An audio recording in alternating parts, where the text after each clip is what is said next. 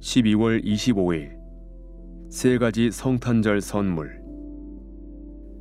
나의 자녀들아 내가 이것을 너희에게 쓰면 너희로 죄를 범하지 않게 하려 함이라. 만일 누가 죄를 범하여도 아버지 앞에서 우리에게 대언자가 있으니 곧 의로우신 예수 그리스도시라. 그는 우리 죄를 위한 화목 제물이니 우리만 위할 뿐 아니요 온 세상의 죄를 위하심이라. 자녀들아, 아무도 너희를 미혹하지 못하게 하라. 의를 행하는 자는 그의 의로우심과 같이 의롭고 죄를 짓는 자는 마귀에게 속하나니 마귀는 처음부터 범죄함이라. 하나님의 아들이 나타나신 것은 마귀의 일을 멸하려 하심이라. 요한 1서 2장 1절에서 2절 3장 7절에서 8절 이 주목할 만한 상황에 대해 저와 함께 곰곰이 생각해 봅시다. 하나님의 아들께서 당신의 죄를 그만 짓게 하기 위해 마귀의 일을 멸하기 위해 그리고 당신이 죄를 지을 때 하나님의 진노를 없애는 화목 제물이 되기 위해 이 땅에 오신 사실은 당신의 삶에 어떤 의미가 있습니까? 세 가지 놀라운 의미가 있습니다. 이것들을 간략하게 소개해 드리는 것이 여러분을 향한 저의 성탄 선물입니다. 선물 1. 삶의 분명한 목적. 첫 번째는 삶의 분명한 목적입니다. 죄를 짓지 말고 하나님의 이름을 욕되게 하지 말라는 것입니다. 내가 이것을 너희에게 쓰면 너희로 죄를 범하지 않게 하려 함이라. 요한일서 2장 1절. 하나님의 아들이 나타나신 것은 마귀의 일을 멸하려 하심이라. 요한일서 3장 8절. 이렇게 바꾸어 말할 수도 있습니다. 그의 계명은 이것이니 곧 그 아들 예수 그리스도의 이름을 믿고 그가 우리에게 주신 계명대로 서로 사랑할 것이니라. 요한일서 3장 23절. 여기서 계명이라는 단어가 단수로 쓰였습니다. 예수님을 믿는 것과 서로 사랑하는 것은 매우 긴밀하게 연결되어 있기에 요한은 이를 한 계명이라고 말합니다. 여러분, 예수님을 믿고 서로 사랑하십시오. 이것이 우리 삶의 목적이며 기독교적 삶의 전부입니다. 예수님을 믿고 서로 사랑하시기 바랍니다. 사도들은 예수님을 믿고 서로 사랑했습니다. 첫 번째 선물은 삶의 분명한 목적입니다. 선물 2. 용서의 소망.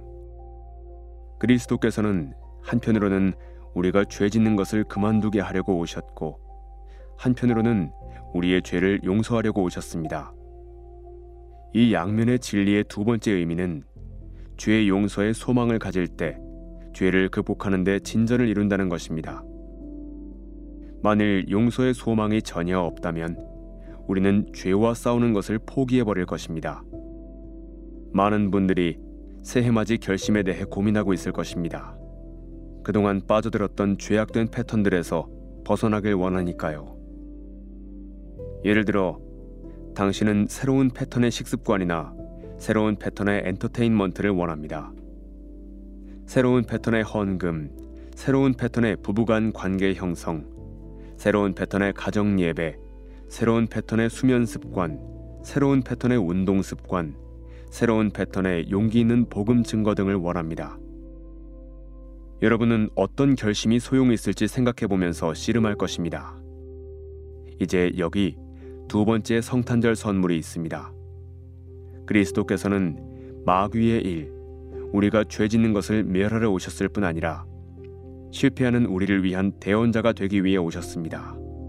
그러니 실패해도 그것이 끝이 아니라는 사실에서 계속 싸울 소망을 얻으십시오. 하지만 조심하십시오. 만일 하나님의 은혜를 육체의 정욕의 기회로 삼아 그래 내가 실패해도 상관없다면 힘들게 싸워야 할 이유가 없군 이라고 말하면서 죄악된 행동을 지속해 나간다면 당신은 필시 중생하지 않은 사람이니 두려워 떨어야 합니다. 그러나 여러분 대다수는 삶의 죄악된 패턴들과 싸우길 원하실 것입니다. 하나님이 그런 당신에게 말씀하십니다.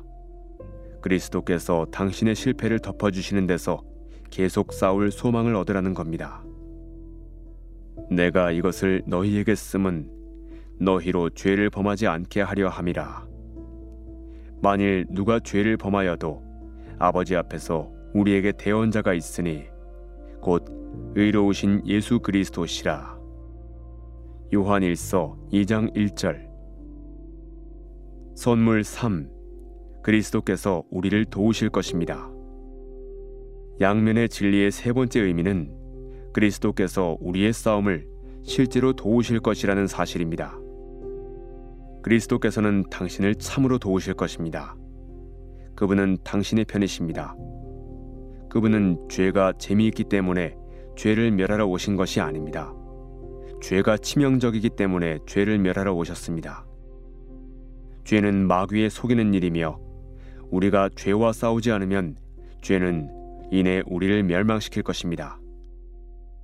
그리스도께서는 우리를 돕기 위해 오셨지 우리를 해치기 위해 오신 것이 아닙니다. 여기 세 번째 성탄절 선물이 있습니다. 그리스도께서는 당신이 죄를 이기도록 당신 안에서 도와주실 것입니다. 요한일서 4장 4절은 이렇게 말합니다. 이는 너희 안에 계신 이가 세상에 있는 자보다 크심이라. 예수님은 살아계시고 전능하시며 믿음에 의해 우리 안에 계십니다. 예수님은 우리를 위하시며 우리를 적대시하지 않으십니다. 예수님이 새해의 죄와의 싸움에서 당신을 도우실 것입니다. 그분을 신뢰하십시오.